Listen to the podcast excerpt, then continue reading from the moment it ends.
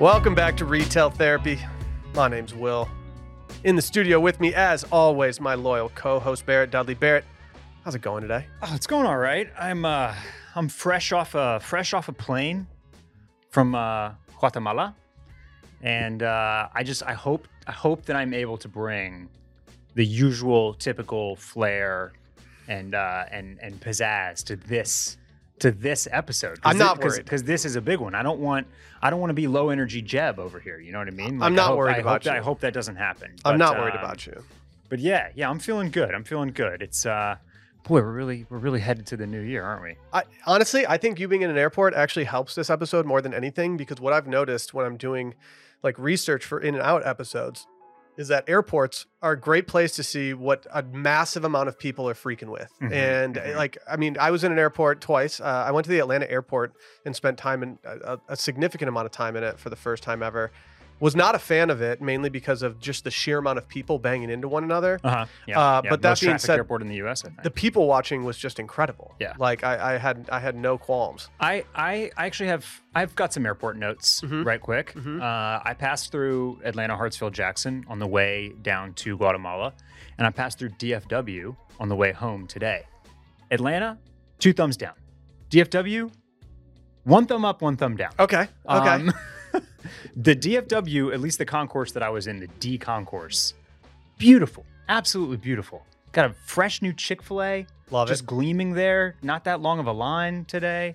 Uh, that was that was wonderful. Dallas to Love see. Vibes, uh, a little bit. Yeah, well, Dallas Love. I waited an hour for the Chick-fil-A last time. Why would you ever do that? Because I had a two. Because I had a two and a half hour layover. What was I supposed to do? I was a captive audience. I wanted the Chick-fil-A. I can't do. I, I can't deal with. I can't deal with the people in the morning who are standing at Starbucks in a two hundred person yeah, line before yeah, their flight. Yeah, I'm yeah. like, what? How much time do you have before your flight to wait? Like, how? And also, how bad do you need the coffee? That will.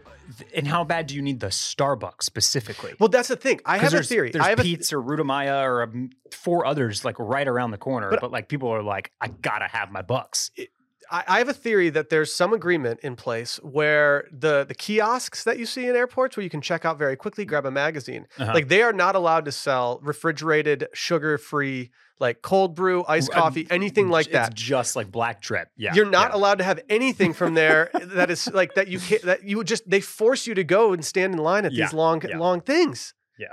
Like every time we get to the airport, it, like the Starbucks at the Austin airport is right outside of security. And mm-hmm. every single time so I was like, all right, I'm going to get a coffee. And I'm like, I'm going to go sit down and hang out for the thirty minutes that yeah. you're standing in line. I can't do this. Yeah. Yeah. Um, so D F W, nice new feeling, you know, very sparkly, fresh, like clean bathrooms, all that. Atlanta, for being the most trafficked airport, my God, that place needs an update. It was just a dumpster, man. It just was a not, real dumpster. We were in the Delta uh, area of Atlanta, and I, I was actually surprised that it wasn't nicer, being like how many people go through there. Yes. But maybe it's one of those things where so many, like so much happens there that they just can't update it. Like, yeah. how do you update something that's that that trafficked? Yeah, that's that's possible, but um, but yeah, it wasn't it it, it wasn't my favorite. Uh, my my thumbs down for D F W, by the way, was just the D concourse was approximately like four miles long. Mm-hmm. Um, so you had to, you, you would need to get on the Starlink train to just like get from D three to D twenty-seven basically. Well, so that was not, that was not chill. But that, I had a similar situation where we had, I, I, we actually checked the board and it told us to go to like C thirty-eight. And so we walked all the way down to C thirty-eight. And then, uh, when we got down there, there was a flight leaving at the time that we were supposed to leave, but it was definitely not to our destination. And so I was like, I'll just go check one of the boards. No boards available anywhere. And I had to pretty much walk all the way back thirty-eight uh, gates in order to figure it out. I'm just, I'm just out on airports right now. Yeah. They're, it's a tough, it's a, there's, they're a tough hang sometimes, really and truly. If, I mean, if, if Wheels Up would like to sponsor this podcast and maybe just give us some free mileage, like, you know, we, we will, we will do an exchange. Yeah. Like it's yeah. not a big deal for us to do an exchange here. Yeah. Yeah. I don't even know where to begin today because I know that we've got a lot. So I think we just need to dive in. I do, I do think we should just dive in. Obviously today is our end of year in and out list. Mm-hmm, mm-hmm. Now I do want to ask you a few questions. Okay. First, how did you approach this year's end of year in and out list? Was this, is this, are you looking ahead? Is it kind of the same as the others where this is right now for you? Is it your favorites of the year? Did you, did you tackle this any differently than you have in the past or, or than you did last year? I didn't tackle it any differently except for I made, I tried to make sure that the things that I said were in were definitely not on an in list that I had before. Okay. Uh, I didn't concern myself with things that were out, because if something was in before and now it's out, then I'm not going to worry about that. Then that's just the natural shift of the vibe. Um, I thought about, you know, maybe taking some things from previous lists from the year and mm-hmm. adding them to the list and seeing if they were still in. But I almost thought that was, I didn't want to rest on my laurels too much. And right, so I decided right. to instead just live in the moment, just keep it fresh and live in the moment. How did you approach it? I, I think, uh, yeah, I, I, this, this end of year one, I, I felt this one was a little bit more difficult for me. You know, because now, now that we're now that we're kind of at this clip, at this cadence where we're thinking about this, you know, uh, several times a year, I, you know, I, I, my, my, my rule of thumb here was like, don't, I'm not going to force anything mm-hmm. on this list. Mm-hmm. So I've, I've got slightly shorter list than, uh, than I've had in the past. Um, I do have more ins and outs. Okay. That's, that, that's kind of where I fell to, you know? But my list ended up evening out mainly because some of the things that I had that were in, I tossed on the out list in a way that was framing it as out. Right. And and that's that's also a really good, like, just like, just, it's a good talking point, because that happens a lot when we're making these lists, I think, because mm-hmm. I was thinking about that as well this week, um, just about how, like, there's, I can pull stuff to, I can, you can pull stuff one way or the other, choosing on, like, based on how you want to frame it, yeah. basically. Yeah. You know? Yeah. And so for some of those things, I was like, I don't know if this is so much in as much as, like, the other part of it is just completely out in my mind. Yeah. I yep. should also say that when we do the in out list, we're not saying you can't do these things. All I'm saying is I'm seeing less people it, for the outs. I'm seeing fewer people do these things, or I'm just kind of tired of it. And on the, on the in, it's more of like, oh, that's kind of bubbling up more. Should I be paying attention to this? I'm not saying you have to obey these lists. This is a very, this is a fun exercise in trends. Nothing more, nothing less. That's right. There, there are, are many times throughout the year that I think things will end up on our out list that you and I are both still partaking in, wearing, mm-hmm. doing, conversating about. It's just that they, we, we're just kind of acknowledging that they are not at the peak of the zeitgeist mm-hmm. and could be on their way out. And maybe it's time to give some shine and some focus to an alternative or something else, or something that has captured our attention in a, in a, you know, in a more, in a fresher, more lively way. So yes. Yeah. I think that's, that's a good, this, we, we just crushed the framing of this. No one can criticize our list at this point. And that's beautiful.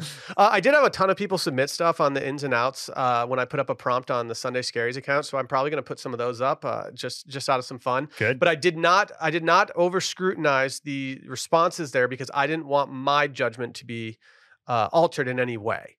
And so, you know, to the people that submitted the things, uh, I saw you, I appreciate you, and uh, you are noticed, you are valuable, you are loved. Uh, before we get into today's episode, we do have a couple things. Thank you to anyone who bought a Retail Therapy candle. Uh, at the time of recording today, there's four left. And so that means we really did sell them out. And I will say that uh, we'll probably create another one or do a re-release. Just keep an eye out for more. Um, but to anyone who bought one, thank you. We really do appreciate it. Uh, this podcast is better on YouTube, youtube.com slash Sunday Scaries podcast. And if you want to go follow us on Instagram at retail.pod on Instagram. And as always, I do listener companions on Substack. So you can go to the description of this episode, click there. And every Monday after the episode drops, you'll see a uh, just a rundown of everything we talked about, with links to articles, to uh, products, our wish list, everything. So go do that. Uh, but before we get into it, let's hear from our friends over at Shopify. When we started podcasting, an online store was the furthest thing from our mind. And now, guess what? If you bought a Sunday Self-Care Club sweatshirt, you bought it from a Shopify-hosted website. And it's so easy, all because I use Shopify. Shopify is a global commerce platform that helps you sell at every stage of your business, from the launch your online shop stage to the first real-life store stage, all the way to the did we just hit a million orders stage. Shopify is there to help you grow. So whether you're selling scented soap or offering outdoor outfits, Shopify helps you sell everywhere, from their all-in-one e-commerce platform to their in-person P O S system. Wherever and whatever you're selling, Shopify's got you covered. They cover about thirty, or th- when it comes to the best converting checkout, they convert thirty-six percent better on average than other leading commerce platforms. And you can just sell with less effort thanks to Shopify Magic, your A I-powered all-star. We love Shopify. If I mean, just we're not idiots. We use Shopify to sell these sweatshirts, and like that should tell you everything you need to know. We just yeah, went with yeah. that, and it helps. Uh, they power ten percent of all e-commerce in the U S. Sign up for a one dollar per month trial period at shopify.com slash scaries, all lowercase. Go to shopify.com slash scaries now to grow your business no matter what stage you're in. Shopify.com slash scaries. I think we should. I think we should start with our in lists, and if we need to dabble in the out list in order to maybe complement some certain things, we do that. but I think we do our best maybe to start with some ins. Okay. Is that fair? Yeah, that's that's fair. And I'm I'm looking at yours now, and actually I'm I'm just gonna I'm gonna I'm gonna send you mine so that you have it to to riff on and reference. Did you unshare well. your note with me so I couldn't see live updates, Barrett? No, I started a new note Come on. so that you couldn't see the live updates. Oh, I know. When I, I wish I didn't tell you. I've got a buddy, I've got a buddy who doesn't know that I follow him on Find Friends because he's not the type that would even go in and see that kind of thing. And I don't want to tell him that I know where he is at all times. He travels a lot, which is why I don't want to tell him. Like uh, I went on, I, I can go on one day he's in New York, the next day he's in Florida, and like one day he's in New Zealand. And I'm like, I love it. You're never gonna, you're never going to get away from me. Uh, yeah, but but we were definitely, we were, I'm looking at yours now, and we were definitely thinking about some of the same types of things um, going in here. So there there there will be some overlap, some crossover, some some interesting things to talk about. But I like your idea of starting with our ins and seeing how those kind of branch into the into some outs. Okay. Where did you share your list with me? Uh, I just I just sent it to you. I just replied to the email that you sent. Oh, okay. Yeah. Easily done. Oh, do you have anything that's uh, tickling your fancy the most right yeah, now? Yeah. Okay. I'm going to start with this. This is this has been the first thing on my end list for a while, and it's a bit of a mea culpa for me. There's one other thing on this list that's kind of a mea culpa. That's kind of something I've changed my mind on. Okay. But this is the first one, and I don't know what happened. I don't know what triggered this. I just... I was walking into to the locker room at, at Equinox, I don't know, a couple months ago. And I, I think I've even talked about on this podcast how how in the past I have found it mind-boggling that people shower at Equinox instead of just like like because I'm an afternoon worker, like like gym person. I go mm-hmm. after work. That means typically like I'm going home right after that. Yeah. So why wouldn't I just go home to shower? But instead, isn't one of the benefits of Equinox that they have like the the nice stuff in the in the showers and everything? So it it's fine. What do they but what do they stock in the showers? It's it's all Kiels, and it's okay. re, it's real Kiels. I can tell they're not just like filling up the bottles with with uh, with replacement level product. I'm not I'm not going to so, at the restaurant in Austin where I was recently, where you know that they that are... A S A P soap was not the consistency it was supposed to be. It was way too watery, my friends. Yeah, I see yeah. you, and I respect you because I do the same thing. Yeah, yeah. So uh, so yes. So the first thing on my in list is showering at your luxury gym because I get it now. I think I get it now. There is something about There, I, you're finishing the workout where you started it, mm-hmm. and you're ending it right there. You're mm-hmm. ending it in the same spot. You're eliminating having to get home and put your bags down and then go shower.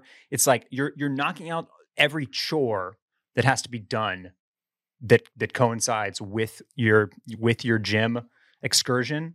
Like it's just it's all it's all said and done with right there. When you leave, you're clean, you're fresh. You don't have to get in the shower at home. You're saving on product. You're getting to use their mm-hmm, product, which mm-hmm. is which is secretly one of the things that I always thought it w- like that that it was about. Like a lot of young guys are doing this. So I oh, think just, just like they yeah. don't want to buy their own shampoo. So they just they don't even own sh- shampoo. Yeah. But like I like I get it. It's it's it's nice to not. It's nice to to to get home and be done with that. The other thing about this is that I think I've come around on the on this idea that like the walk in and out of the gym, it's a little bit like the N B A tunnel, you know. Mm-hmm. Mm-hmm. And if you were wearing something fresh that day, maybe you maybe you want people to see that you were looking good. I see that's maybe, like, I love this. Maybe you want to flex the fit a little bit on your way out again. Barrett, I used to I used to clean the bathrooms at a luxury gym, and I have to say that uh, the like I would I would. Sh- I had a free gym membership because I was working at the gym, uh-huh. and I would make sure to shower uh, at the gym after my working out every single time because I was just, I was, I needed to experience the uh, good experience that I was giving to everybody else. And so I became a shower at the gym guy because I, and I eventually loved walking out feeling fresh, like yeah, yeah. walking out with like uh, a new set of clothes on, walking out, just getting in my car and not thinking like, oh, I'm getting sweat all over my seat. All over your, yeah. Yep. Mm-hmm. And yeah. I, I, I grew to love it. And I, I mean, I don't go to the gym uh, very often now, but I think if I was, I think I would, especially if I was a Knox boy, yeah, I think mm-hmm. I would uh, mm-hmm. definitely be doing that. Yeah. So I, that, so, so here I am. Um, I'm, I'm, I'm in on this now and I, I'm, I may, I may start doing it. Now I will say I, everybody, you should get the shower shoes, just get the shower flip-flops with the hole, you know, with the holes in them. Cause yeah. like, you don't I know mean, what's going on. Here's on, the thing. The like, but uh, I mean, yeah, I say I cleaned the, the, the, the gym and stuff. And, and while I did, I, I did wipe down a lot of things. The one thing I really just didn't want to touch was the, uh, the floor of the shower. And so that was usually a task that I would skip. It yeah, was not something yeah. I cared about.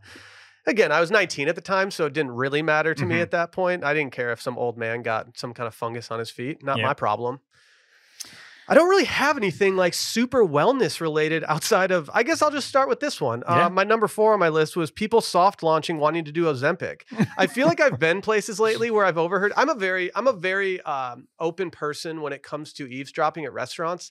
Uh, there's several times where the conversation will get quiet between Sally and I. Where, because you're just listening. Yeah. And yeah, I'm like, yeah. oh, you're definitely listening to these uh, three women next to us. You're listening to this.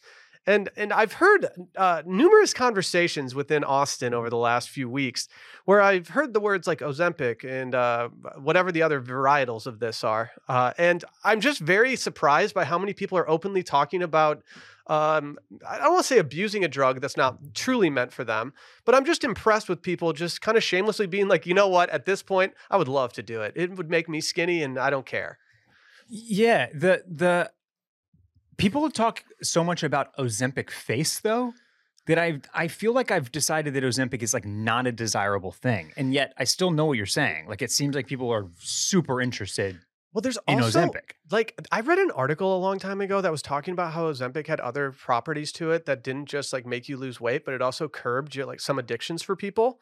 And then I never really heard anything. I, th- this feels like this feels like the powers that be, like larger medicine was almost like crafting this column for people to just be like, no, no, no, it, it, you'll stop smoking cigarettes if you do it. You'll stop overeating. You'll stop whatever. Hmm. But I, I don't, I don't know if I buy into that as much as I think that people are just like hoping that it can become uh, just easier to lose weight than, I don't know, going to the gym and putting in the work. And so I don't know. I, I you know, if if someone uh, if someone at your group dinner starts talking about it, maybe maybe twist the knife a little bit and see if they're willing to admit that like they definitely want to do it. Yeah, yeah.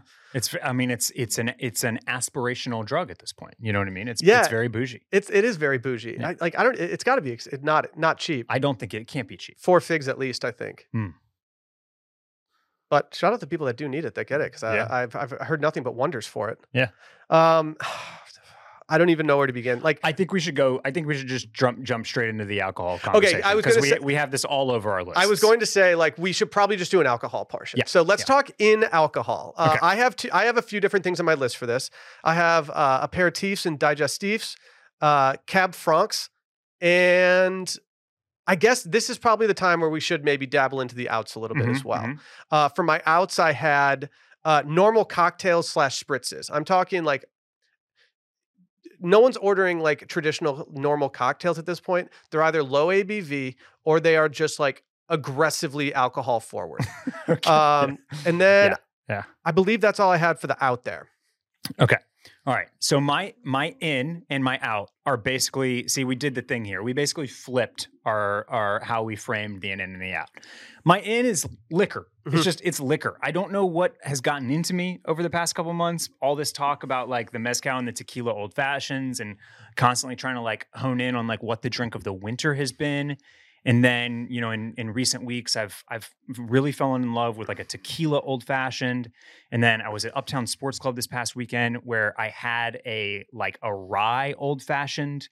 And it just reminded me like why they're so popular, because they're mm-hmm. super good. And then um, in Guatemala at, at the end of a dinner, the, the the the rum down there that's like their their house rum is called Zacapa. Mm-hmm. And we all just had like rum on the rocks as our digestif. Oh, sounds delightful. Basically. Like, and it was awesome. Mm-hmm. You know, it was the it was the perfect little cap on dinner, and I'm just like, I'm loving it all. But I'm it's I'm I'm right there with you. It's it's it's booze forward, or it's like like an amaro or a, or an aperitif beforehand. But like any of the any any of this stuff that we've kind of been been circling on over the last like couple months is like I'm just kind of in on it. Like I'm just like it, it's it's it's not that liquor ever went out necessarily. But I'm just like, right now, I'm just kind of like, let me let me try it all. Yeah, yeah. I think that like the martinis had such a moment, and they they're that martinis will never go out of style, even if people like me put them on the out list every once in a while. But like that, it kind of, I feel like it ushered in a booze forward crowd mm-hmm. to start dabbling in other things. And I, I think I just gotten tired of the clear liquors. And so that's why I've been sticking to various tequilas, not blancos, but various tequilas. Um, mezcal. I, I, I almost wrote dark liquors because yeah. right now it's like reposado tequila, bourbon or rye, and rum. Yeah, like that's what I'm most interested in right now. Yeah, yeah. I've yeah. been I've just been on a big whiskey kick lately. Like, um, I I I felt I felt a little embarrassed recently. I was having drinks out uh, with some people. And uh, I, I pointed at the menu because, as we know from this podcast, pronunciation of certain things is not my strong suit. And I pointed at something thinking that it was like a cocktail that th- I, I'd never seen this cocktail before. And when I pointed to it, the, the waiter said, "Oh, yes, this is a very classic cocktail from New Orleans." And I was like, okay, now I'm the idiot who doesn't know the classic cocktail from New Orleans. And it was a Vuqueré.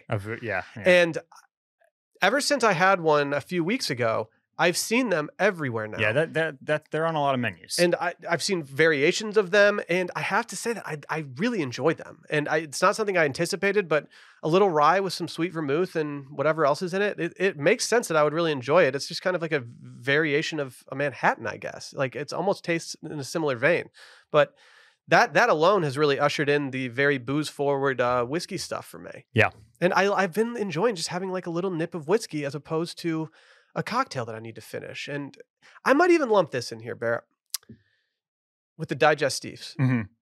I'm going to just lump this in here, an espresso to cap dinner.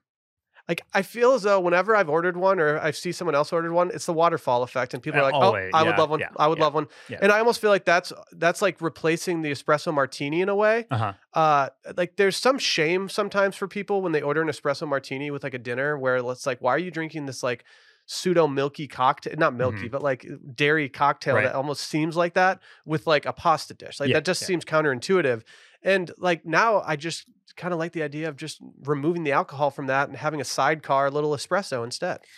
I think, I, I think either way, if I'm doing an espresso, if I, if I'm doing an espresso for dinner, uh, after dinner, that, that like, we better be going somewhere next. Yes. Because I'm not trying to drink an es- shot of espresso and then go home and try to go to sleep. You know yes. what I mean? Well, I might need one just to stay awake in like an Uber or something. But, uh, but that, that's my only thing. It's like, I have, I still have an issue with like, and I know some people don't, some people are just that that's the, that's the kind of, that's the finisher to the meal that they like. Um, but, but I, it, it it's got to kind of be for something for me. I'm going to put my dad cap on. Okay. Uh, Sometimes lately, I enjoy going home after doing the espresso and having a little little skip in my step because that time after the kids are in bed when I get home is like the only time I get to have alone time and like do something that is like of interest to me that's not, you know, of interest to them. Sure. And so having a little skip in my step when I get home to get me through like an hour of an activity, whether it's listening to an album or watching a football game or something, I've enjoyed having that skip in my step as I enter my place and am able to to do stuff. Okay. So that's just, no, that's, that's, that's the dad good, part of me who just rebuttal. needs yeah. it, needs yeah. it. Uh, on my out list, this ties to your, to your Cab Franc in, is wine varietals that casuals have heard of.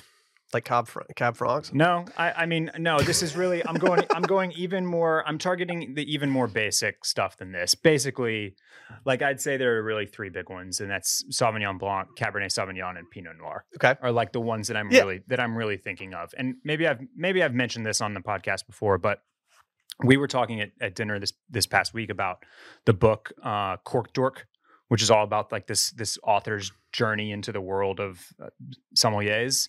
And like one of the one of the biggest things that I learned from this book, which I didn't even read, by the way, Laura read this, and I just like gleaned all the the the, the good information from her.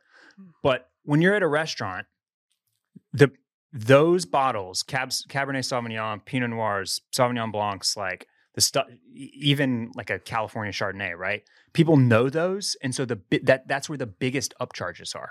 So it's rarely where you're going to find like the most interesting wine.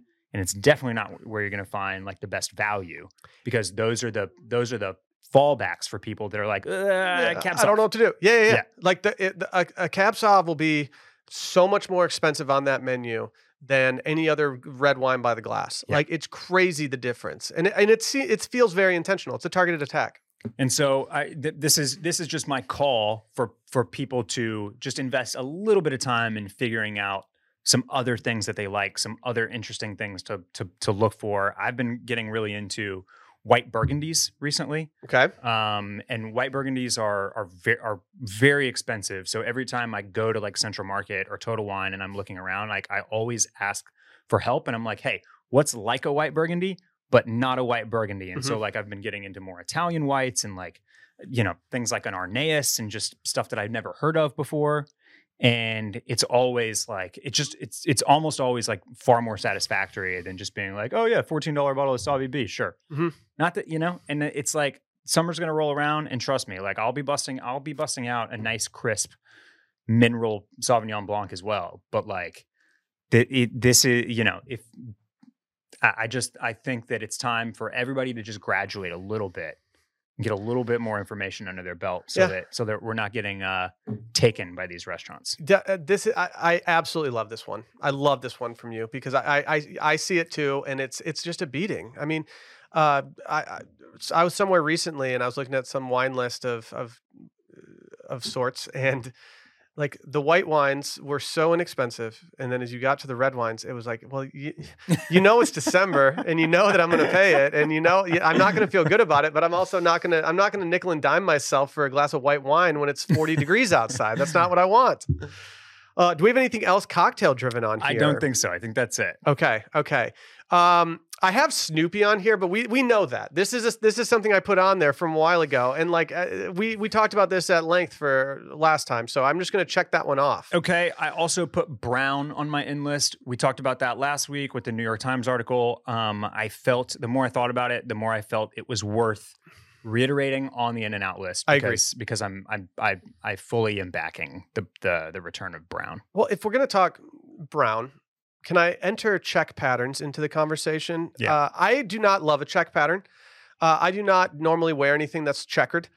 But as I was doing research for this episode, I kept on stumbling across things that were checkered. Like whether it was apparel or whether it was rugs or whatever, it was just like, oh, this is maybe more of a thing. And I think I might be, I think I might have honed in on this because of the polka dot conversation that we had recently. Have you been seeing an uptick in polka dots? Uh No, I can't say that I have. Okay. I feel like we t- mentioned polka dots recently. We and did I was on like, last week. Yeah. yeah and yeah, like, yeah. but I don't, that, that might've just owned a little bit of real estate in my head when it came to that. And so like, I, I'm not, th- this is the, this is the one on my list that I would say I am less confident in compared to everything else. Okay. Now, what do you mean by check patterns though? Like a t- black, like a, like a classic Vans, like checkered black and white. Like shoe. a checkerboard. Yep, yeah. Like a checkerboard. Okay. All right. Okay. I'm not talking like, uh, like what, what's it called? Like, buck plaid, is that a thing? Or hold on. You, well, there's there, there's like um, there's like uh, see, this is where this is where my flight brain is is is hurting me.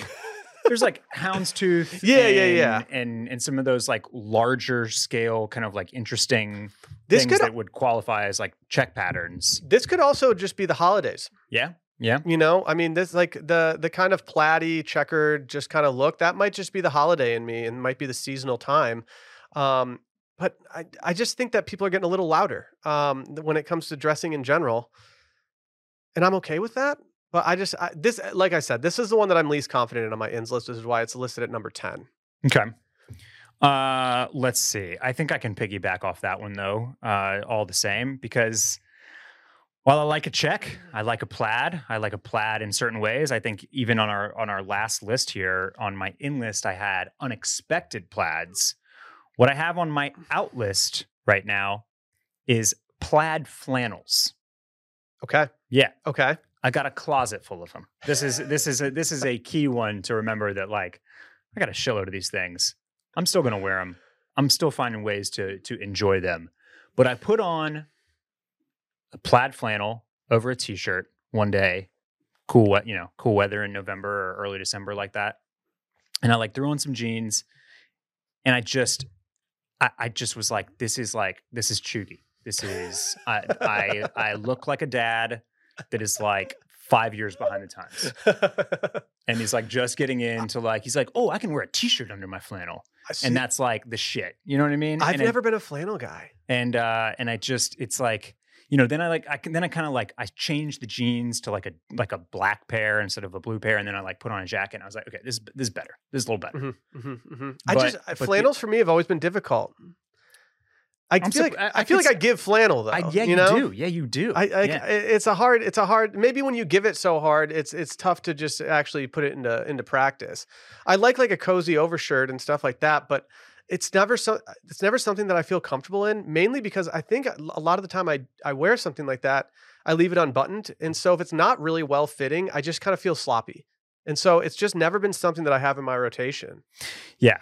Um, I'm not saying it's out. It's just not been in my rotation. Yeah. And, and uh, you know, it's, it's, uh, it's, it's all about how you wear it. It's all about the details. It's all about how you kind of like make it new. And the thing is like the, the, I think this was, this is a long time coming because cool brands, brands that I really like, the, the fashion world in general, we have been pushing plaid flannels for a long time. Mm-hmm. And it's just, it's, it's, it's, it's feeling like it just needs a little, it, it needs a little juice right now to make it new. And I'm going to, I'm going to, flip this into an in that I have, which is zippered shirts. So okay. Everybody has like a zipper on a jacket, right? Mm-hmm. But like what I'm starting to see a, a, a lot of, and I think it's I think it's another kind of two thousands um, comeback, is like a zippered, it's like a shirt. So it's like shirting weight or overshirt weight, but then instead of buttons, it's got a zipper on it. And so like here's J. Crew uh, with a with a Wallace and Barnes zip front work shirt. And it's in this big kind of exploded, like more interesting plaid. Um, and, you know, I, I I think you take something like this and like suddenly the uh, suddenly the plaid shirt, the, the, the plaid flannel is like looking a little, it's, yeah. just, it's it's looking a little newer. It's looking a little cooler. Yeah. Yeah. Yeah. Um, this is a good, this is a good isolated uh, product you chose as well. And I, I've, I've seen, I've seen stuff like this from Supreme and Stussy and, and, and a bunch of brands. So mm-hmm. I, I definitely think this is, you're going to see a lot of this next year. Okay. Is something that feels like a traditional shirt. And we've just swapped the buttons for, for a zipper, and that helps it make it feel a little bit edgier, a little bit newer, a little bit, a little bit cooler. Where are we standing on button flies versus zipper flies? Um, you know, I like a button fly. I do too. I uh, I recently just had this this option on my tuxedo. Oh, and I went button fly. I love it. Yeah, I love it. Just felt a little more elevated. Yeah, yeah. I I, I have a well, I have one pair of pants that I have that has a button fly, and I thought it was going to be a nuisance, and it, it's truly not been. Uh, it kind of it kind of it learn. I mean, your, what are we your talking? Pants learn like an, about it's, you. It's like an extra fifteen seconds. At yeah. the, in the bathroom. Well, your pants learn about you, and suddenly you have the motion down to just whip them open. It's pretty easy. And I'm a, everyone knows that I'm a sit down pee boy. I'm proud of that. Yeah. And so yeah. like I'm not I'm not trying to get a zipper off anyway. I'm fine. Uh, where you want to go next? Uh, let's talk this one. I think the next one I'm going to bring up is a little more celebrity driven than it is personal. Like kind of people like us. Uh, Matrix level leather. We've talked about how like leather jackets might have been skewing out and stuff. And I feel like ever since we had that conversation, I've just been noticing celebrities wearing aggressive black leather, not in ways that are like biker looking, but in ways that just looks like they're a part of the Matrix. Like Timothée Chalamet had something, yes, Hailey Bieber's been yeah, doing it. Like yeah. the, the kind of it celebrities have not shied away from just aggressive leather. And Um, I actually have someone in my life who recently bought a jacket that is a long uh, black leather jacket that we had to kind of tell them, like, you know, I, you're going to wear this one time and and it'll look great. It was exact. It was almost exactly like this. And it was like, you're going to wear this once and, and you might not ever wear it again, but I, I'm not going to adopt this, but I will respect that celebrities will be adopting this. This is what's great about being a celebrity. It's like, you know, you you know that like the leather, like the the leather, the classic leather jacket, it's like maybe a little bit on the outs. And so you just get to, you just get to really get freaky with it. And you get to wear like super oversized versions. Or if you're Timmy C, you just get to go full Matrix with it. Or, you know, like who you, who, you can do whatever you want. And that's, yeah. it's, that's. He's doing whatever he wants. He like. really, yeah, yeah. Like, and he's allowed to. Did you see the Derek Guy tweet about how every, uh, every person or every, I think it might've been everyone in the uh, new Wonka movie had their own tailor? I didn't know. They had their own bespoke tailor that made their clothing for the new movie, which is very impressive to me. And one of the tailors that was doing, or, uh, doing a part in the movie was uh, actually Derek Guy's tailor, which I thought was pretty interesting. Oh, that, that so that's kind of cool. Yeah, yeah. Did he did he name names? Are we like able to like? I think call he up did Derek name Guy's names. Tailor? I think yeah, he did, yeah. but I didn't. I didn't dive too far into it. Um, you know, I gotta say, I could not be less interested in seeing the new Wonka film. I, I here's the thing. Ever since ever since having a kid, I just don't go to movies. I have to wait till they come out. I'm not gonna. I can't pay twenty dollars an hour to a babysitter to sit in a movie that I might not like. Like, it's just not something I can stomach, and so I haven't done it, and I'm also not... I, I would be a solo movie guy, but Sally and I do so much together that I'm just... I'm probably not going to ditch her to go see a movie. She, mm-hmm. I, I know she'd probably rather be with me watching that, and so... I don't know. And I'm also likely to fall asleep in a theater at this point just because I'm tired all the time. So I, I it's just tough. I, I'll see it. I'll see it when it comes out on whatever, H B O Max or whatever. Or I guess uh, yeah, Max. I want to I want to support my guy Timothée, but I'm going to have to wait till Dune two. Yeah. Yeah. I know. I should, do I need to see Dune one? Oh, yeah. Okay. Yeah. Great film. What? What, Randy? What, Randy? Yes, typically a sequel, you need to see the first one. Okay. Typically, I would say. I mean, I don't think you need to see Ocean's Eleven. No, no, Home Alone, Home Alone two kind of, it, it can hit after Home Alone but, one. But yes, you do need to see Dune one. Okay, noted. Oh, what else we got? Will, I'm going to ask you about your number two. Okay. What is a boiler room set? Oh, Randy got this one on my list, baby. Okay, so I didn't know what a boiler room set was until uh, just the other day. But it was something that I had observed that I was like, that's cool. I want to go to something like this. And so Randy actually did it over the weekend in a boiler room. set. Actually, I'm going to let Randy describe it because he was the one who taught me up on it. Uh, yes, a boiler room set is a set in a boiler room. No, uh, it's. I think it's just, it's called boiler room set. It's like there's a D J in the middle and then pretty much everyone else is like surrounding them. And it's like people like right up on them too. And then it just kind of like cascades out and they're just kind of in the middle of a room doing a D J set and just kind of cool, chill vibes. And it started in the U K, right? Like, I believe because so, yeah. After we talked about it, um, I got an email from a listener who included like a Fred Again boiler room that, set. That's where apparently where he came up from. Was oh yeah, yeah, I've, yes. Okay. I've seen this. I've seen that. And I, yeah, yeah. I watched a majority of that set uh, while preparing for this episode today, and it just it did nothing but make me want to go do this. And I, now that seeing Randy go to one and seeing someone, you know, that's you know. A, however many years younger than me going to one and seeing that they're actually doing them in Austin now and it's not like a U K thing, I'm I'm kind of into it. I would like to go to one at some point. I'll probably be the the oldest dude there. Have you guys ever seen the movie S L C Punk? I've not. There's no. one guy in the movie who's he loves punk music, but he just dresses like business casual and goes in the mosh pit and just like beats everyone up. But I imagine I would be the guy at the boiler room set who just looks like a dork standing there like a total N P C. I, I just sent an image to Barrett. I, uh, yeah, I see. I see that. It's uh, unfortunately I can't pull this up on my computer because I famously do not have my iMessage connected. See, um, that might be an in for me. I'm but... a, watching my text messages load every time I open my laptop is just the most tedious thing in the world. And they always are marked as unread, even though I've read them days ago. But it's Gandalf doing a, bo- a boiler room set. Yeah. But yep. Y'all, I have bad news for you. What? Because on my out list, facing the D J at a dance club. See, this is we are this we are on opposite ends of the spectrum. I'm trying to get I'm trying to be on the D J's like shoulder right now. So I, maybe our phones are all just talking to each other, you know, that they tend to do that sometimes. But like I ended up on a Reddit thread the other day that I think was like in the New York subreddit or something like that. Or maybe a, a maybe a, like a specific New York one, like going out in New York or something like or, you know, in that world. And it was basically talking about how dance clubs now have become so D J centric that there's always like a stage or, a, a, you know, there's something in at, at the front and center and the D J is the show. The D J is what you've come there for. And so everybody faces the D J. And so rather than having like the old school, like nineties or two thousands, like dance clubs or raves where you are like interacting with each other, mm-hmm. you are just looking at the D J. Yeah.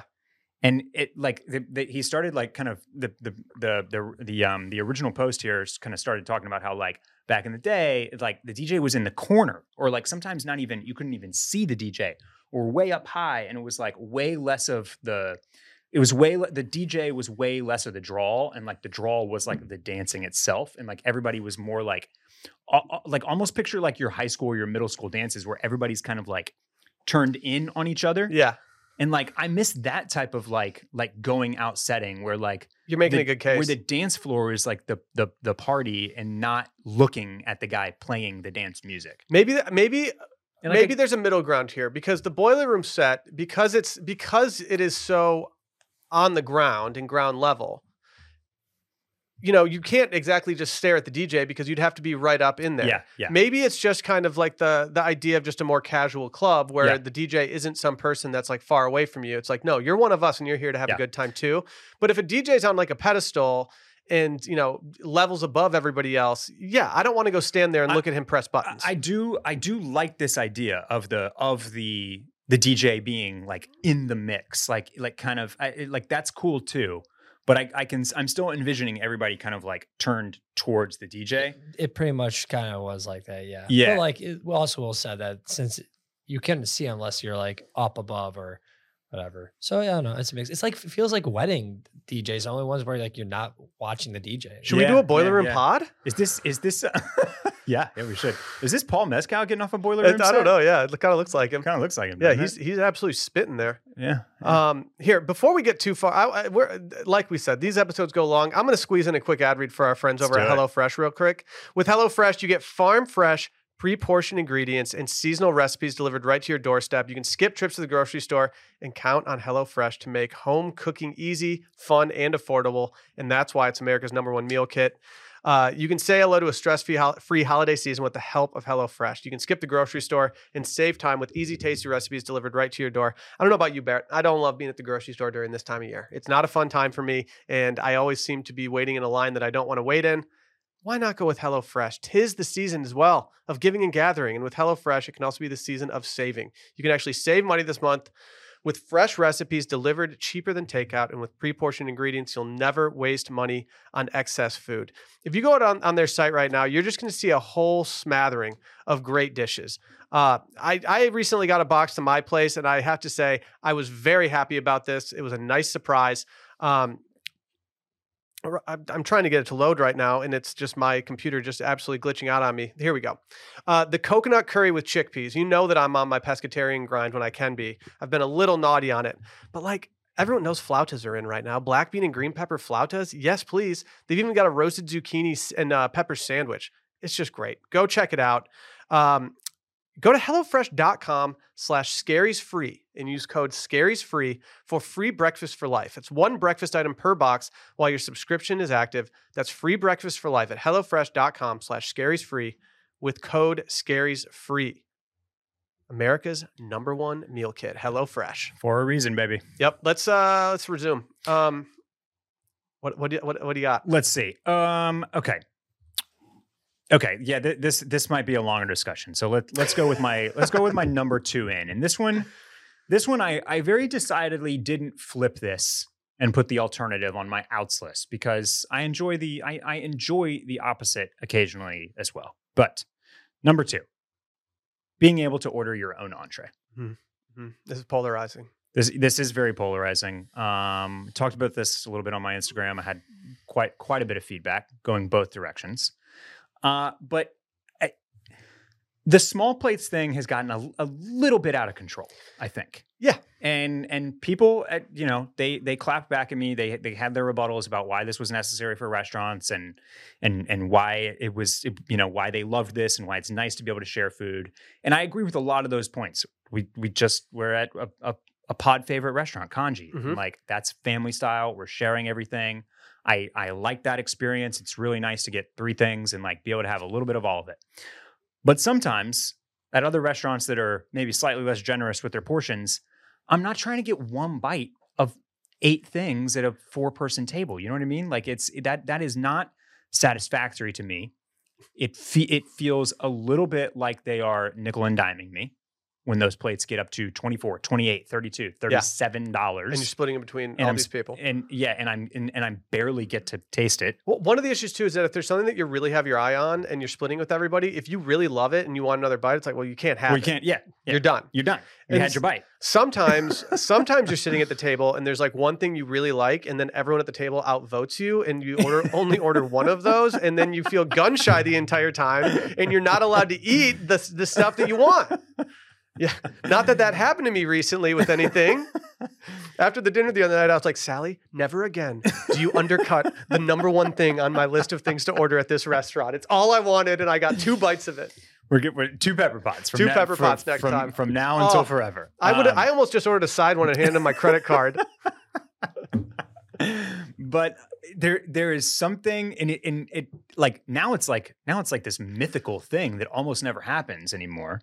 And when you go to a restaurant, you sit down and it's like, maybe get an appetizer to share for the table. And then you get to order what you want. And then you get to eat the whole thing. Mm-hmm.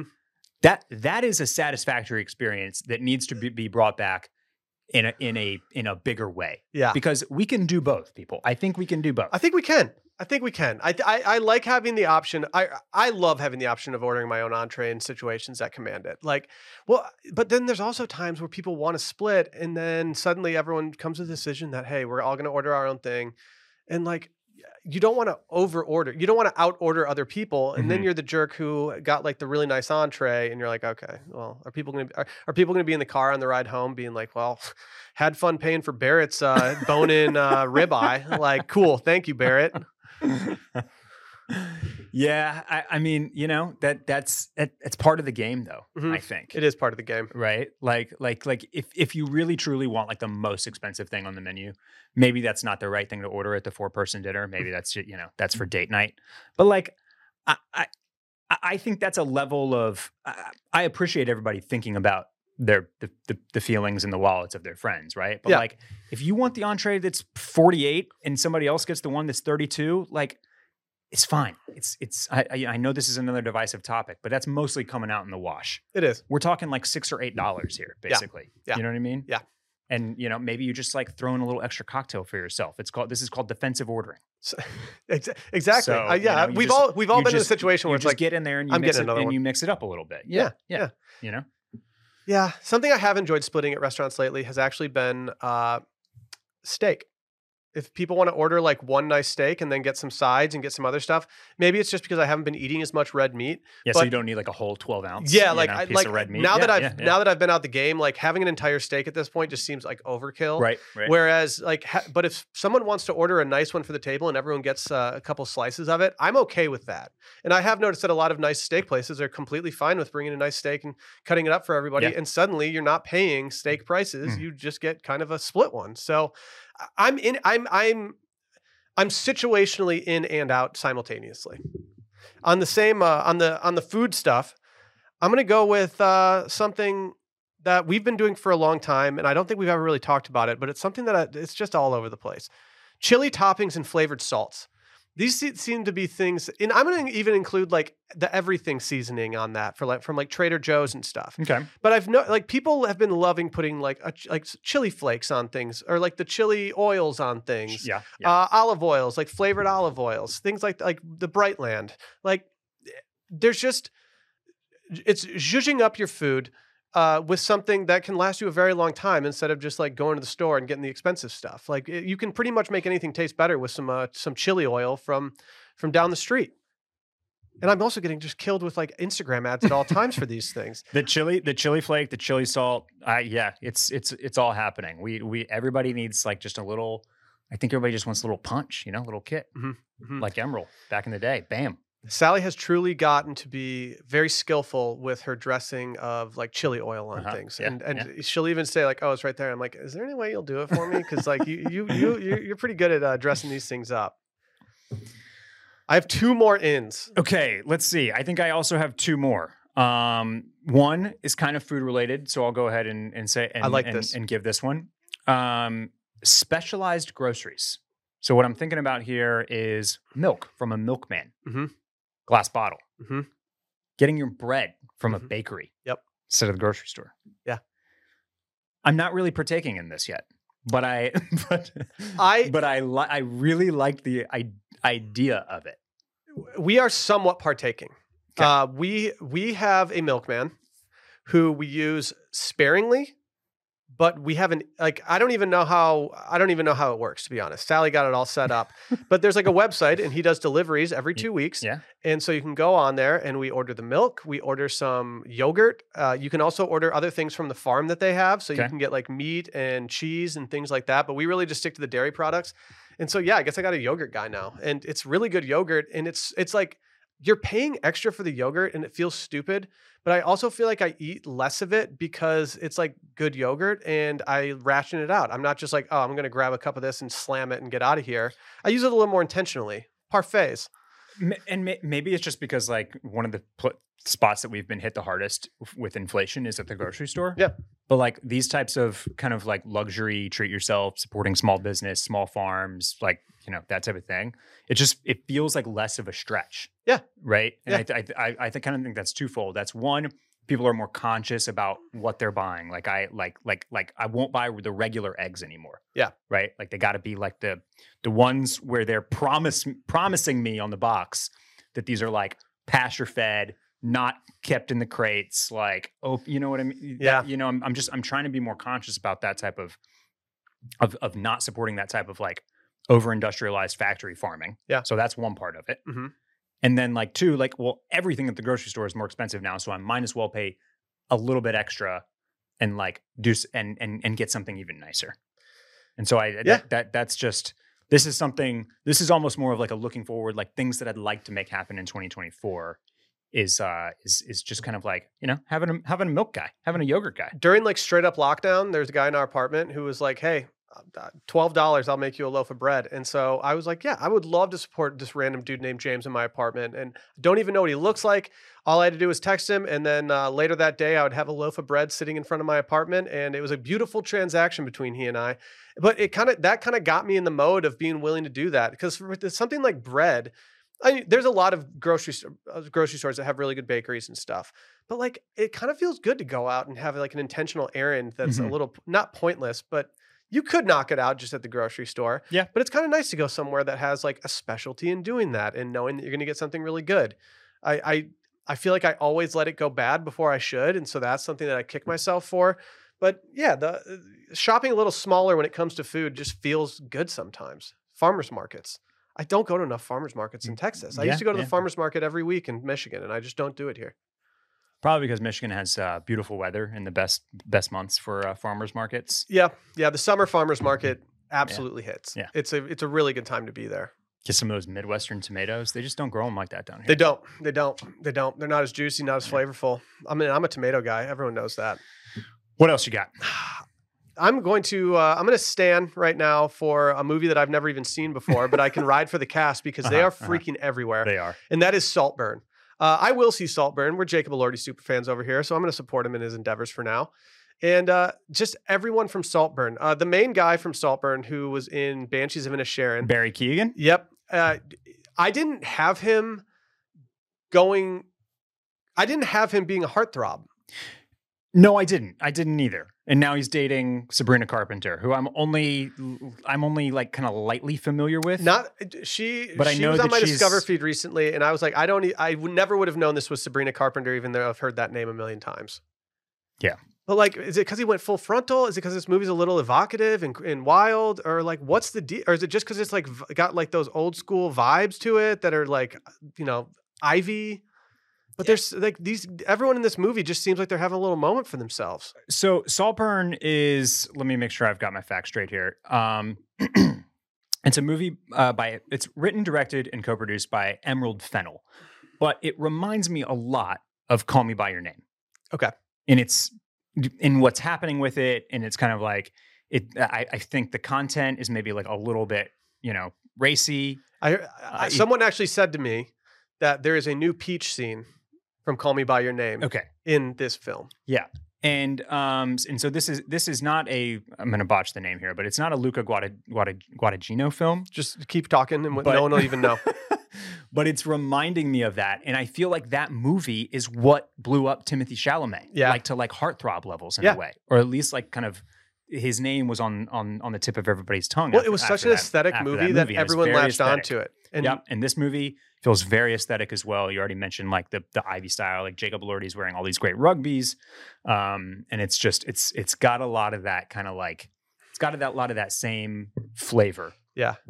Uh, Barry Keoghan also kind of kind of a glow up, I would say. Yeah, I mean, th- my like, first exposure to him was Banshees of Inisherin, where he was like you, almost like the opposite, of, the, the literal opposite of a heartthrob. And so now like to see him... see him thriving like this, it's like, oh, okay, cool. I like this. And I also, I loved the cast of Banshees of Inisherin, so I was interested to see what what he did after. And I, I just didn't know much about him. But now he's been so present everywhere that I'm looking that I'm like, oh, I got, I got to give them the nod.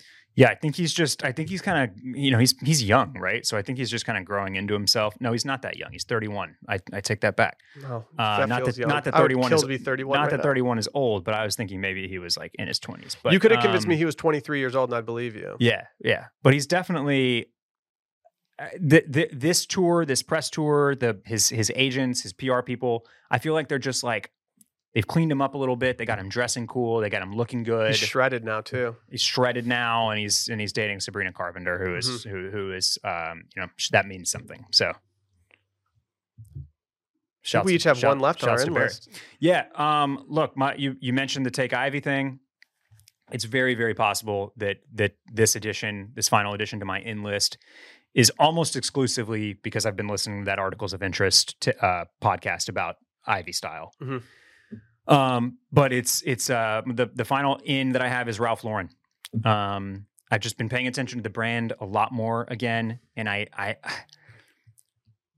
I don't want to say that they're poised for a comeback because I don't have enough evidence to support that, like a real comeback, like a real like every like. And Everyone. I know that you know Kendall Jenner and whoever else has been wearing like the polo hats with the horse on it and all that type of stuff. But like, it would, it wouldn't, it wouldn't shock me. You know what I mean? Yeah. I, I, because I also think that it's becoming more and more conscious. Like, or, or people are, people are being, are becoming more and more conscious that Randy, put your phone down. Um, that Ame Leon Dor is, is essentially just rehashing. It's a younger version. Everything that, that Ralph did. And every single person that goes to New York seems to go to Ralph's these days. And, and like, it's Ralph's just, Ralph's is huge. It's just so there. The Polo Bar has yeah. not, has not lost any heat or mm-hmm. any hype. And I just, I think that, I, I think we might see more Ralph Lauren kind of trickling back into people's wardrobes. I'm okay with that. Maybe vintage Ralph Lauren, maybe new Ralph Lauren, maybe like, you know, they, they, it, I just think there's something there. I mean, Saltburn looks like it was just sponsored by Ralph Lauren. Yeah. Like I could easily see this being a very much a thing and I'd be okay with it. My last one is not a surprising one for me. I've been trying to go analog for a while now. And so I'm going just straight up analog. Like just put down the phone, Randy. Uh, just it's, it's, it's the vinyl. It's shooting things in film. And honestly, a big thing of this for me is like magazines. Like people are doing smaller zines more lately. Uh, like Nylon is bringing back their print. I don't think that like print is back, but I think that small format, um, kind of like almost, uh, just more niche printed things are going to be bubbling up. Like I'm not going to subscribe to like a huge catalog mm-hmm. that's or magazine that is like Condé Nast, but I will probably subscribe to something that I think is a little more mom and pop that I know that they're printing themselves yeah. or they're doing that I want to support just because it's like cool literature. And I just think that I'm feeling I am moving that way a lot. Like the vinyl stuff has got is taken over me. I've really enjoyed the process of just doing all that kind of stuff and not have not having just everything at my fingertips. Working for the enjoyment of things, working to go find a vinyl that I like, uh, so getting surprised to find a vinyl that I like. I like the process of going to get the film developed and and getting them back and seeing what turned out, what didn't, teaching myself how to get better and being like, oh, probably should have used flash there. Probably should have been better here. But it's like the whole, the whole process of that creative stuff and just like, or not even the creative stuff, the enjoyment of that.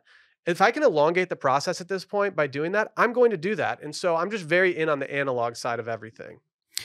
It was the pendulum was kind of bound to swing back this way. I think, especially with like the, the direction that A I is headed and, and how much that's going to take over. Mm-hmm. It's almost like that's opening the door back up for these kind of, uh, this is going to sound like, like pejorative, but like more uh, trivial pursuits. Yeah. Right. Smaller things that maybe aren't as like, they're not going to drive as much traffic or sales or something like that, but they like, they feel good. They mean something. They build the brand better. They just, they have more to say than, than like just another web page. Right. Yeah. Yeah. Yeah. And uh, I, it, I hope that more brands start putting out that kind of stuff. I think it's cool to have those like physical relics from things and not, not just a digital download that, of something. I mean, right. And that's why I think people, I, I think that's, it's the, it's the same thing that's driving the disposable cameras and yeah. the return of film and vinyl and like all that type of stuff. I think I talked about it on here where like there's a movement of people who are actually buying the physical things because they're worried that certain medias are going to mm-hmm, go away. Mm-hmm. When it comes to movies, yeah. you're at the disposal of these streaming companies that can take things away at any time. Yep. So if you purchase that, it won't go away. I, I've even heard people purchasing things that are digital, you know, owning a movie on Amazon Prime or something, and then the movie gets taken off Amazon Prime entirely, and suddenly you spent nineteen dollars on a movie that you don't even own anymore because they don't give you access to it. And so I just like the idea of always having the media that you like physically in front of you. And, you know, I still use Spotify and everything all the time, but moving away from it in certain moments just feels better. Should we shit on some stuff and just get real hateful? Let's do it. Okay, let's go to our out list. My number one out on my out list, and this isn't my number one just because like I, this isn't the most out thing in, of all time, but brunch. I, when's the last time you got invited to a brunch? I have not been to a brunch in the way that when I say brunch, the way that everybody listening right now is thinking about in their head. We're talking brunch, the verb. Uh, I, I it's been years, it's, years since I went to, since I did a brunch. Yeah.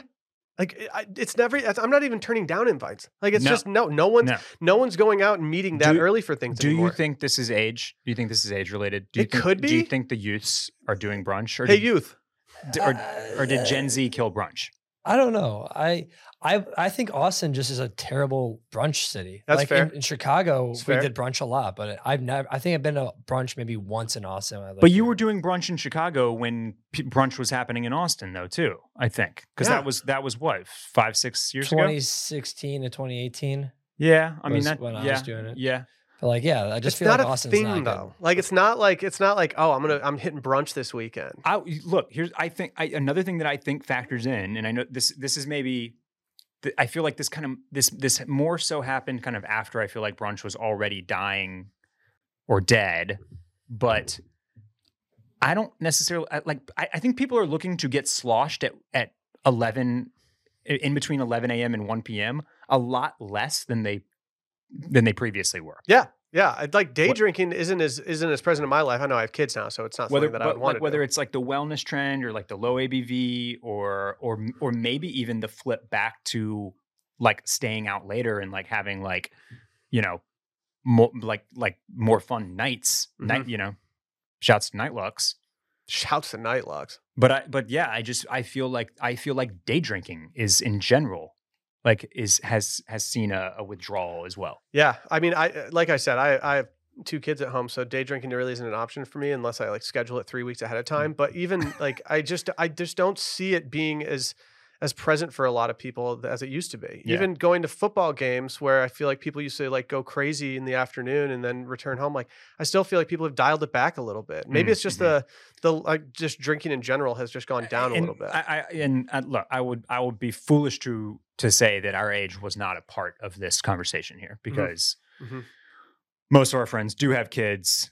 That's, that's at, at, at a, at a young kids, you know, it's not like your kid, no, the kids aren't at sleepovers or hanging out with their friends yet. So there's there's no like like they are they're a time suck and a major responsibility. Yeah, that like does you know prohibit some of this type of stuff. So may, it, it it totally might just be age. But I think I, brunch I, might be a little chuggy too. But I do think that there's there's been a pullback from from both brunch and day drinking. Like everyone wants to get away from being basic. And one of the yeah, first yeah. things that you can label as basic is yeah. a an Instagrammable brunch at yeah, this bottomless, point. bottomless mimos at brunch. Exactly. Yeah. I can't remember the last time I had a mimo. It's just not something in my rotation. Mimos out. Mm-hmm. Bye. Um. Yeah. So I've only got a couple more here uh, on my outlets list. I, I did mention that I had fewer this year. This year. Uh, this one pained me to put on here. You know, because it was my it was my all time favorite social media app. I was a long time stan of it, and so I hate I hate to have to dead it now. But Threads, Threads is uh, rest in peace, Threads. Rest in peace, Threads. It's out. Um, it it it never really captured anything. You know, it it had a nice little four week, five week, you know, even little, that long? a little a little fling there. And now the worst part of it, the the, the reason that it's that that it's um, inflamed me and, and incensed me and, and landed on the out list is because now on my Instagram feed, you know, you'll get you'll get to a, a portion of Threads. Yep. And it's doing the exact same thing that everybody accused Twitter of, which is like any thread that I see on my feed is designed to suck me in, mm-hmm. make me mad, and stay on the app for like fifteen minutes reading all the replies. It's it's it's awful, and I I hate it. I wish there was a way to turn it off, but like you're no you're no better than Twitter. You're no better than X at this point because you're just using the exact same tactics of like of of outrage culture to like try to get people to su- sucked in and start arguing with people online. And I'm not here for it. Uh, Sunday Scaries has one hundred seven thousand followers on Threads. Wow. I could not care less. Like I, I would like to care. I'm sure that there's a way that I, I don't even know if that matters. Like it's that should yeah, that right. should move the like six figures followers on anything should move the needle. I don't know if it moves the needle at all. Maybe yeah. I'll do some A B testing and see if anything like goes goes my way. But like mm-hmm. it's not something I think about. It's not something I ever hear anyone talking about. And the people that I know that still use Threads, I would consider to be very online people, which is not an insult. I'm very online too. I think Threads would probably be something to get into, but like maybe I I'm not saying Twitter's in, but I feel like Twitter has improved from an app standpoint which has put a little more pressure on, th- it's taken away from Threads, the fact that Twitter wasn't, is not like all wonky anymore. Mm-hmm. Like Elon hasn't, like he hasn't totally ruined it like he was on a train to do yet. But Threads just isn't something that anyone even cares about. I like, I don't even know if Threads is like a sellable thing for influencers, which is like right. all that people want. And yep. so like, even if like some Instagram model has a million followers on Threads, like I don't know if brands would even care to help help do anything right. on there. Yep. So I'm just not a Thread boy. I'd like to be. Maybe I'll dip back in. Let's talk through some of your outs, Will. Okay. Uh, out, minimalist interiors, more framed art, more books around, more just everything. It's kind of the, it's, I don't want to say maximalism, but like, a home, mm-hmm, an actual mm-hmm. home that you live in where you have a, things that you like, that you surround yourself with things. And we went through such a phase of like having these like new builds, these Instagrammable apartments that are so bright and white and like returning to that coziness. And this is like the Canoe Club boys were talking about. Mm-hmm, it's mm-hmm. Nook season. Like I, I just don't, I don't even want to sit in some type of like place like that. I almost like being somewhere that's just feeling more cozy. It's, it's the Polo Bar. Like it's, it's that, it just feels good to be in those places. Um, and I just, I, I want people to have more stuff around that they like. I don't want them to just have as, as little as humanly possible where I feel like I'm in a sterile environment. Right. Right. Um, I mean, I have, I have Cybertrucks on my out list. This is an obvious one. Like I just hate Cybertrucks and, and stop trying to make them happen. Just stop trying to make these things happen. They're, they're not cool. They're just not. Yeah. Yeah. There, there's just, it, it's, it's too little too late. You know what I mean? Like there's a Rivian sitting outside right now and it's just like, I, I'm going to take that every single day over yeah. the Cybertruck. Yeah, the Rivians look pretty sweet. Yeah. I've never been in one. No, you know. I've heard they're hard to get. Yeah, and and, and they're slightly out of my price range. Are they expensive? Yeah, like one hundred twenty thousand. Okay, yeah. Yeah, yeah, yeah. But you save so much on the gas, bro. Like, okay, okay.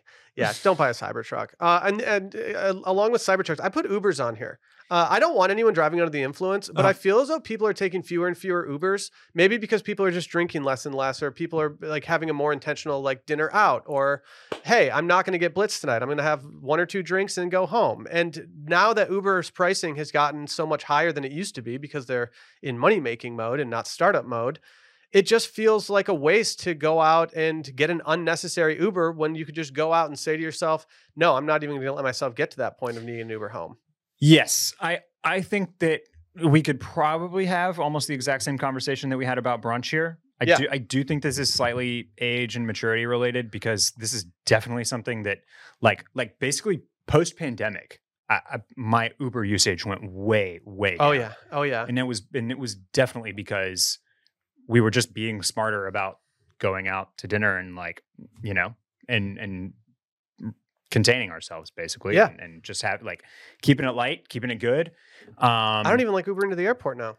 I'd rather just have my car there, dump my suitcases there, there is, in there and call it. it. There is nothing better than getting in your car at the airport. It's the best. It's and the, just going the, straight home. Absolute best. Yep. And all every airport, inclu- I mean, Austin's really bad about it. Every airport now, you can't get an Uber to come to the normal pickup right. spot. So you yep. have to walk a, a mile and a half. You got to walk. And you're sweating in your plain clothes. You're tired from your trip. And then some guy is going to try to talk to you. Yeah. It's like, you know? no, I don't, I don't no, want to do no, this. No, no, no. And the, the pricing for it is outrageous. I, I I tried to schedule an Uber the other day for the airport. It was sixty dollars.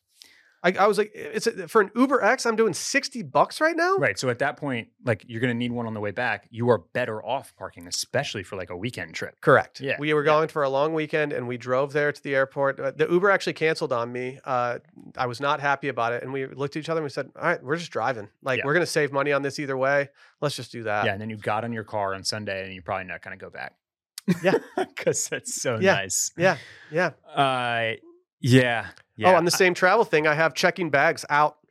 Okay. If you're checking, you're wasting my time. I gotta, I gotta get in and out. I'm all about efficiency th- these days. I understand you want to bring all your clothes and get everything I, I do. done. My but, shoes. But Barrett, you just products. gotta do a little planning. You just gotta do a little planning. You gotta go on and buy some travel stuff for your to- toiletry kit. Yeah. I, yeah. I've done something that I, I'm is way more responsible than what I normally do. And I bought travel size products of every mainstay in my rotation for spa stuff. And it just stays in my DOP kit. So now I don't even have to prepare a DOP kit to leave town. I can just grab that out of the under, under part mm-hmm. of my sink, throw it in my bag and call it a day. And it's made my life so much easier, so much more straightforward. I just love I, it. I'm not going to lie. I, again, just like getting into your own car after the airport, being able to just walk off the plane, is is unreal. And I, you know, I'm I'm a certified, like I get uh, if if I if I'm not checking a bag, I get to the airport an hour before my flight. Mm-hmm. Like mm-hmm. I, I'll worry, I'll worry about the security when I get there. Exactly, exactly. Like I'm pretty confident. But in that. For, at and, this point, knock me, on wood, because now I'm going to miss my next. But flight, security but, takes so much less time for me than waiting to go che- like check a bag yeah. and d- deal with all that. Those lines can get even br- more brutal, mainly because I don't have status uh, with any airlines. But like, it's not fun to wait in those lines to go check a bag, and that's where I get the most. I get travel anxiety really bad, and mm-hmm. so not checking a bag just takes all that away from me. Now, speaking of status, though, the one thing that that really grinds my gears, and this seems to happen the most on Delta.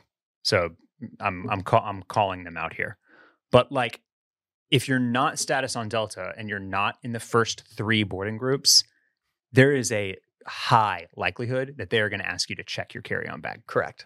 And Correct. That, and that's it, all they did this past trip for us. I took four flights, and every single time they were like, if you're in this boarding group, you're going to have to gate check something. And they were just being, they were being straight up mean to people. And that, and, and that's, that's not cool. Like that is, that is, that's, that's the worst customer service right now. It's going brutal. in, in planes, because like there's, look, we specifically are like, there's a reason that we didn't check a bag. Mm-hmm. We don't want to check a bag. Mm-hmm. We don't want to pay for the check bag. Mm-hmm. And now you're just, you now you're flipping it on us. So like, I look, look, if you need a nickel and dime me more, if I got to pay to make sure that my bag isn't going to get checked, like just, just give us the option, because I would rather, you know, I'd, I'd rather you just hit me in the wallet and yeah. me be a little peeved about that. I'll pay nine bucks to make sure I don't have to gate check. Uh, yeah. Then, then, then having to gate check after like, okay, I did what, you know, like this is, you're pushing us to, to carry on. And now you're going to put my bag under anyway. Like this is, This isn't making any sense. Yes. And there's always room in the overhead too. They, they I don't know what they're doing. It's so frustrating. I, it's just, I, I am just all in on, on just not checking. It's just not going to happen. I, there's very few scenarios. I mean, if I'm traveling with kids, yes, I'll, I'll, I'll go do it. But if, Sally and I, if we're on a trip, just us two. So when you, when you got gate checked, did, did the bag have to go all the way to baggage claim? I didn't do it. I didn't do it. Um, oh. I I finagled my way and kind of, uh, I don't want to say I skipped the line, but once it got close to my boarding, I was just like, you know what? You just went up there and I'm going to go up and see if I can get on. Yeah. And I, uh, to be honest, we I had a Comfort Plus ticket. Mm-hmm. I'm not gate checking if I paid for a Comfort Plus Absolutely ticket. Not. It's just yeah. not, yeah. it's not something I'm willing to do. Yeah. Like I'm already yeah, paying insane. you more. There, there shouldn't be an issue of me bringing on my backpack and my carry on. Yeah. yeah. My, yeah. like, yeah. yeah, my rolling bag. Yeah. Like if I need to sit with my backpack like this on the flight the entire time, I'll do it. But don't take that away from me. It's not. It's not cool. Let's see. Let's see. Let's see. Oh, I, poor navy blue. Navy blue. No. Navy good. blue. Bye. Uh, yeah. You're now that now that green and like the the purple and the brown are kind of bubbling up. Mm-hmm. Those dark darker colors. Navy blue has taken such a backseat in my in my selection of wardrobe. Yeah. That I I don't really have anything that I can even wear it with right now, because all my other colors have gone with the current kind of in colors, and I feel bad for navy blue. It's always been a fallback for me, but I have like a I have a overshirt that's navy blue. That's one of my favorite things that I own, and I don't have anything to wear it with right now where it doesn't feel clash to me. Yeah, it's interesting that you say this. One of my One of my favorite pairs of pants, probably from the same brand as this overshirt that you're that you're speaking of. They're also navy blue, and I I love them. They fit me perfectly. The cut is awesome. I love the weight, and I don't wear them nearly as much as I would like to, because like I have, I'm having a hard time getting getting the colors and the shoes and the and the outerwear to all link up with the color of the pants. Nothing goes with my navy. Yeah, yeah. It's just been a difficult road so, for the navy boys. That's tough for navy out there. It is. You know? It is. Um. I've got I've got an obvious one on here. Um, while I wouldn't say that Emrata is the patron saint of the the Retail Therapy podcast, I will say that when she's... No, no, that honor belongs to Jacob Elordi. Yes, yeah, he's he's our patron saint. Is he number one right now? I think he has to be. Yeah. I think he has to be. Our man Barry could make a play if he just started absolutely dripping at some awards. I feel like it's either Jacob or Paul. Yeah. At, at the at the end of twenty twenty-three, I think it's either Jacob or Paul. M- maybe we'll maybe we'll nominate that uh, with our, one of our, our last episodes okay. of the year. All right. Um, but like. Wait, where was I on this? Ankle oh, cleavage? yeah, yeah, the ankle cleavage. Like honorary patron saint Emily Ratajkowski. Yeah. Ever since she said that, I have made sure to cover my ankles about ninety-five percent of the time, and I have always been a, an ankles out boy. And but there's something that like it almost clicked with me. Like you know what, Will, you've been going ankles out for so long that it hasn't been cool this entire time. You got to get some new socks, and so I've invested in some variety packs of some nicer socks. Uh, I am enjoying looking down at my feet and seeing how the socks complement the shoes and the pants. I'm just kind of more in on socks right now. I'm not wearing flashy socks by any means, but a little splash of color here and there. I'm not opposed to it. I've been going pretty muted colors, and, and it's fun. Yeah. I even bought a pair of tie-dye socks for the first time from our friends over at Stag Provisions. There you go. Very happy with that. Um, before we get to your final one, I'll jump in with my with my last one. Uh, it's it's uh, this was also inspired by, as many things are on this podcast these days, a Derek Guy Twitter thread. Okay. This one was about cocktail attire. I quite enjoyed this one. Did you see this one? Um, no. It was basically about, like, somebody asked, you know, heading into the holiday season, what what is cocktail attire, basically? Yeah. And so he kind of went on this this long thread explaining both the origins of cocktail attire, uh, which which help inform, you know, kind of what you're supposed to wear. And that was a really interesting story, I thought. It's basically like the idea of cocktail hour started in the, you know, early twentieth century, basically. And like it was it was the the hour after work, but before evening events, where people were getting cocktails at cocktail bars. And so it was either people that had just come from work, so they were wearing suits, or it was people that were about to go to a nice event like an opera, so they were wearing black tie. Okay. And so that's that is essentially the the pool that you're playing in when it comes to cocktail attire. Okay. And one of the one of the tweets was basically like, you know, sometimes we think about cocktail attire as being a little bit less formal, so you can do like a like a suit with no tie. Mm-hmm. And I'm not against a th- that idea, like, you know, whole cloth, but it has to be the right suit. And what I don't like, what I'm calling, what I'm saying is out right now is, is this. This is pulled directly from his tweet, but it's like a formal suit, like a navy or a charcoal gray or a or a like a something that you would wear to a job interview. Basically, mm-hmm. It's that type of suit with no tie. Yes, that's it's a bad. It's it's not a good look. I feel naked when I don't have a tie on and I'm wearing a suit, and even if I think I look good, I still feel like my outfit is missing something, it and is. I almost need some. Like, I'm not a pocket square guy. I'm not like I don't have a lot of accessories that I have in my rotation. And so uh, this past summer, we were staying at a hotel, and after five p.m., you had to wear a coat if mm-hmm, you were mm-hmm. a gentleman. And uh, the option was there. Like, we didn't have to wear a tie. But when I was getting, I brought a tie just in case everyone else was wearing one, and I was going to waterfall it. But I, I looked at myself in the mirror, and I was like, I'm going tie. Like, I just, I want to go tie right now, and I, I I don't want to feel incomplete. I'm in a scenario where everyone is dressed to the nines intentionally. I don't want to look like I'm the one who tried the least. I want to look like I'm a part of it. I want to be, I want to be uh, having fun and, and enjoying myself. And so I've enjoyed mixing in the tie. I, and, and it's partially because I just don't have any other options when it's dressing, when it comes to dressing formal or for cocktail stuff. Yeah. But yeah, like if you're wearing one of those like charcoal colored suits and you don't have the tie on, it's, it almost just kind of, It's like, it, it almost looks like you're going to a job.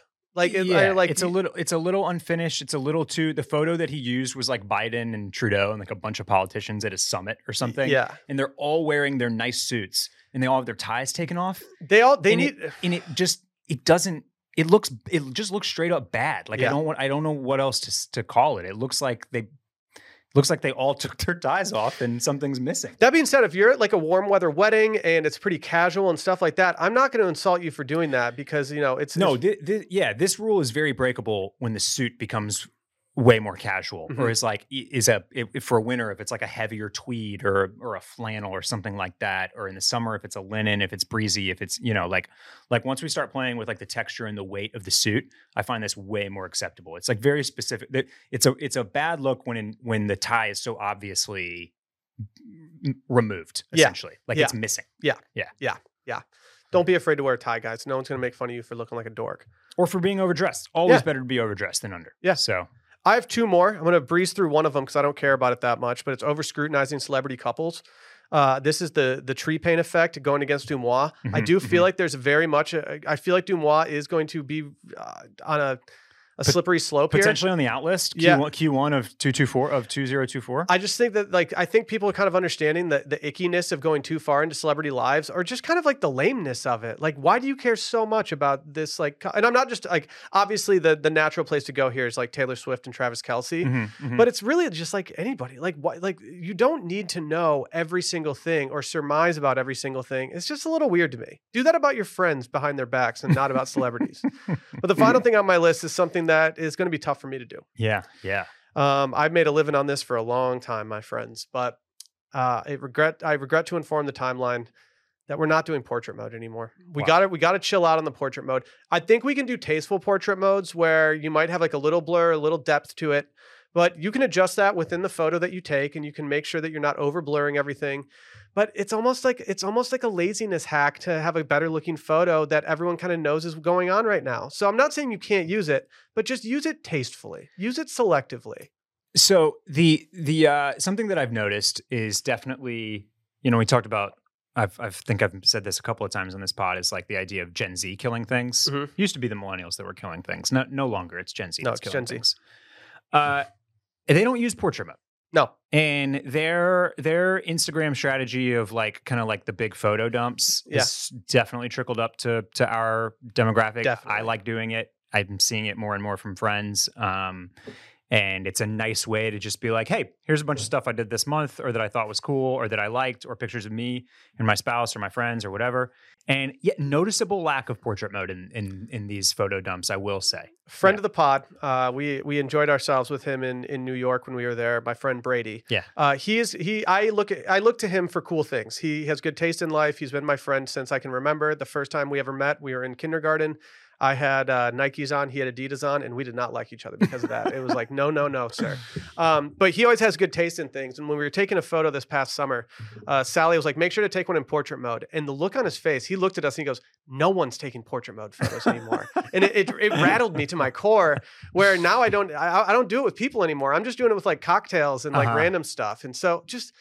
Don't, I'm not saying don't use it. Just, just don't lean on it too much. Yeah. Don't yeah, lean yeah. on it. Too don't use much. It as a crutch. Mm-hmm, yeah. Mm-hmm. Yeah. Something that could actually be on the, uh, the in list would, would be our next sponsor here, because I think that people microdosing is a very, big, very big thing. If you're not familiar with Schedule thirty-five, they're a Canadian based startup that ships across Canada and the U S, and their mission is to educate and enrich lives with a deeper meaning and better sense of self through microdosing psilocybin products. They're continuing in industry leading products with educational content to fuel their unwavering desire to build a unified, healthy, and vibrant community. It's the first nationwide trusted consumer psilocybin brand that makes microdosing and living your best life accessible and simple to do. You always heard it. This is your brain. This is drugs. This is your brain on drugs. Every eighties and nineties kid remembers this iconic ad, and it depicted a very nerdy-looking dad holding an egg beside a frying pan, breaking the egg, plopping the egg in piping hot oil, and then holding that fried egg in front of the camera with a very serious look on his face. Any questions? Yes, many. Schedule thirty-five is removing the stigma from around drugs, particularly magic mushrooms, with precisely measured out microdoses of psilocybin that you can enjoy daily, experiencing all the benefits without frying your brain. You can get fifteen percent off with code SCARIES at schedule thirty-five dot co. That's fifteen percent off at schedule thirty-five dot co using code SCARIES.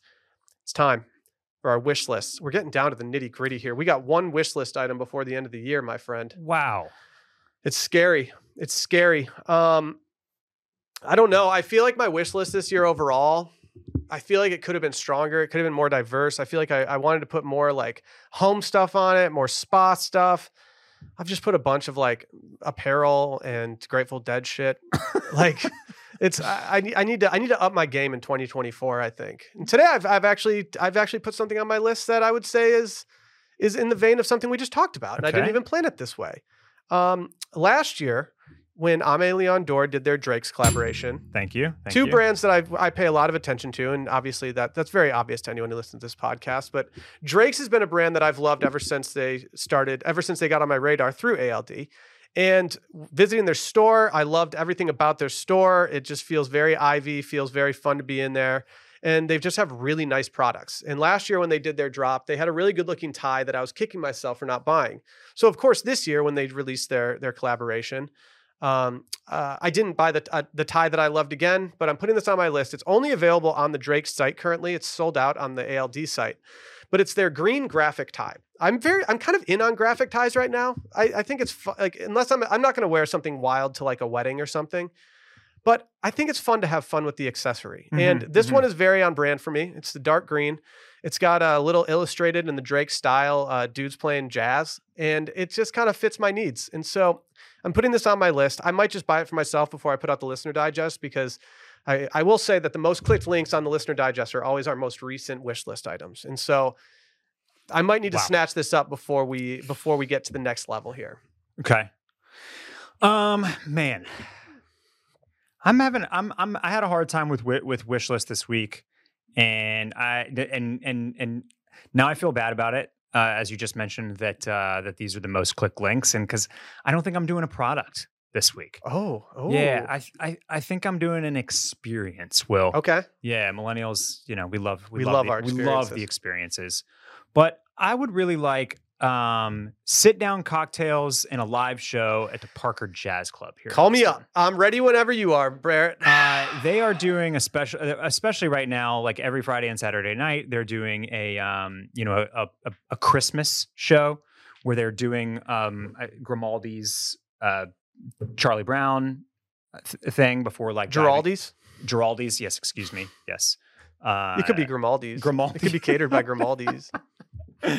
Thank you. Thank you. Grimaldi's. Uh, so there's a Charlie Brown Christmas, and then there's just their Very Merry Christmas show, which includes uh, a little bit of the, the, the Charlie Brown stuff and then, and then some other classics. But this place just looks awesome. And I, I, I just, I like my favorite Christmas music, probably because of you over the last uh, two years, I would say, has just been Christmas jazz. Yeah. Like I just find just one great. of the I just find one of the jazz playlists on Spotify, and I just I just let it go with the, the Christmas tunes. And yeah. It's like it's such a nice way to get the cozy feeling without a little bit of like the the kind of sometimes the the the saccharine of all the and the sweetness and the the kind of the Yeah, I, I don't know. I love all the classics. I too, like the classics like, in the all, car to sing, yeah, and like, or like to like bop along to. But, but I, at, at home, home, I like the slower jazz. That's more background music than it is the main feature. Yes, yes, yeah, absolutely. Jazz um, is something that I feel like.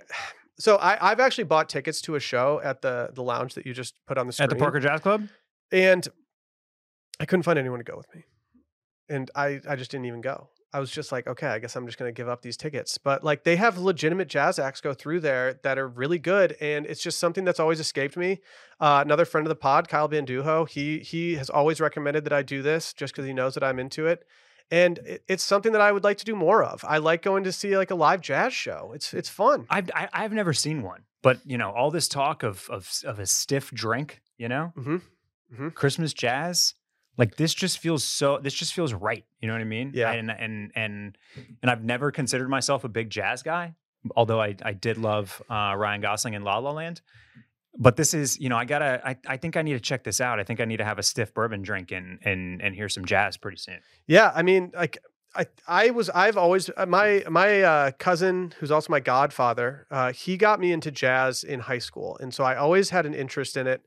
I wouldn't say that I classically know a lot about jazz or anything like that, but it's always been something that I will put on as like a comfort. And, but the live part of it is something that's always escaped me. I've been to a couple of jazz clubs just on a whim of like, oh, like let's go out for an after dinner drink. There's mm-hmm, a jazz mm-hmm. club in like Tulsa that I went to that was really cool that had like a, a drop-in night where the people just went and jammed together, not even like as a band or anything. Um, I went to a Wynton Marsalis show in Northern Michigan at one point, which was a big deal because, I mean, he's just, he's one of the current goats going who's still doing a lot of touring and stuff. He's got a bunch of dates. I'm looking at his thing right now, like looking right now where he's got a lot of, uh, Northeast dates in New York and, and New Jersey and stuff like that. And so go out and check out a jazz show. It's a fun experience. Like the, I love the improv part of it. Just knowing that the, the boys are up there or the ladies are up there too. Just, uh, just, just jamming together and hanging out. You do love a jam band. I do. And I think that, I think the reason I've gotten, like I've got, I've gotten so into jam music over the last few years is, is partially because of the improv part of it that I got from jazz. Like yeah. whenever I would go to like a live jazz performance on Spotify and I'd see like, oh, this Miles Davis song is twenty-five minutes long. I'm like, I want to see why this is twenty-five minutes long. Like yeah, what happened yeah. between minutes thirteen and seventeen that they were like, oh, we're going to keep going for eight more minutes. And so Barrett, if you ever want to go to this jazz club, you just call my name and I'll be there. Okay. Call me by my name. All right. Yes, and I, uh, apologies to Vince Guaraldi. It wouldn't be a Guaraldi, retail therapy yeah. if, if if I didn't uh, botch a name. So that's okay. Ap- apologies for that. But, I did. Um, but yeah, pronunciation out, out. Well, we've got we we have at least one more episode this year, maybe two, but uh, we will be in touch regarding that. Uh, but I mean, I don't think we need to put a cherry on this episode. This one was uh, an absolute delight. Always is. See y'all soon.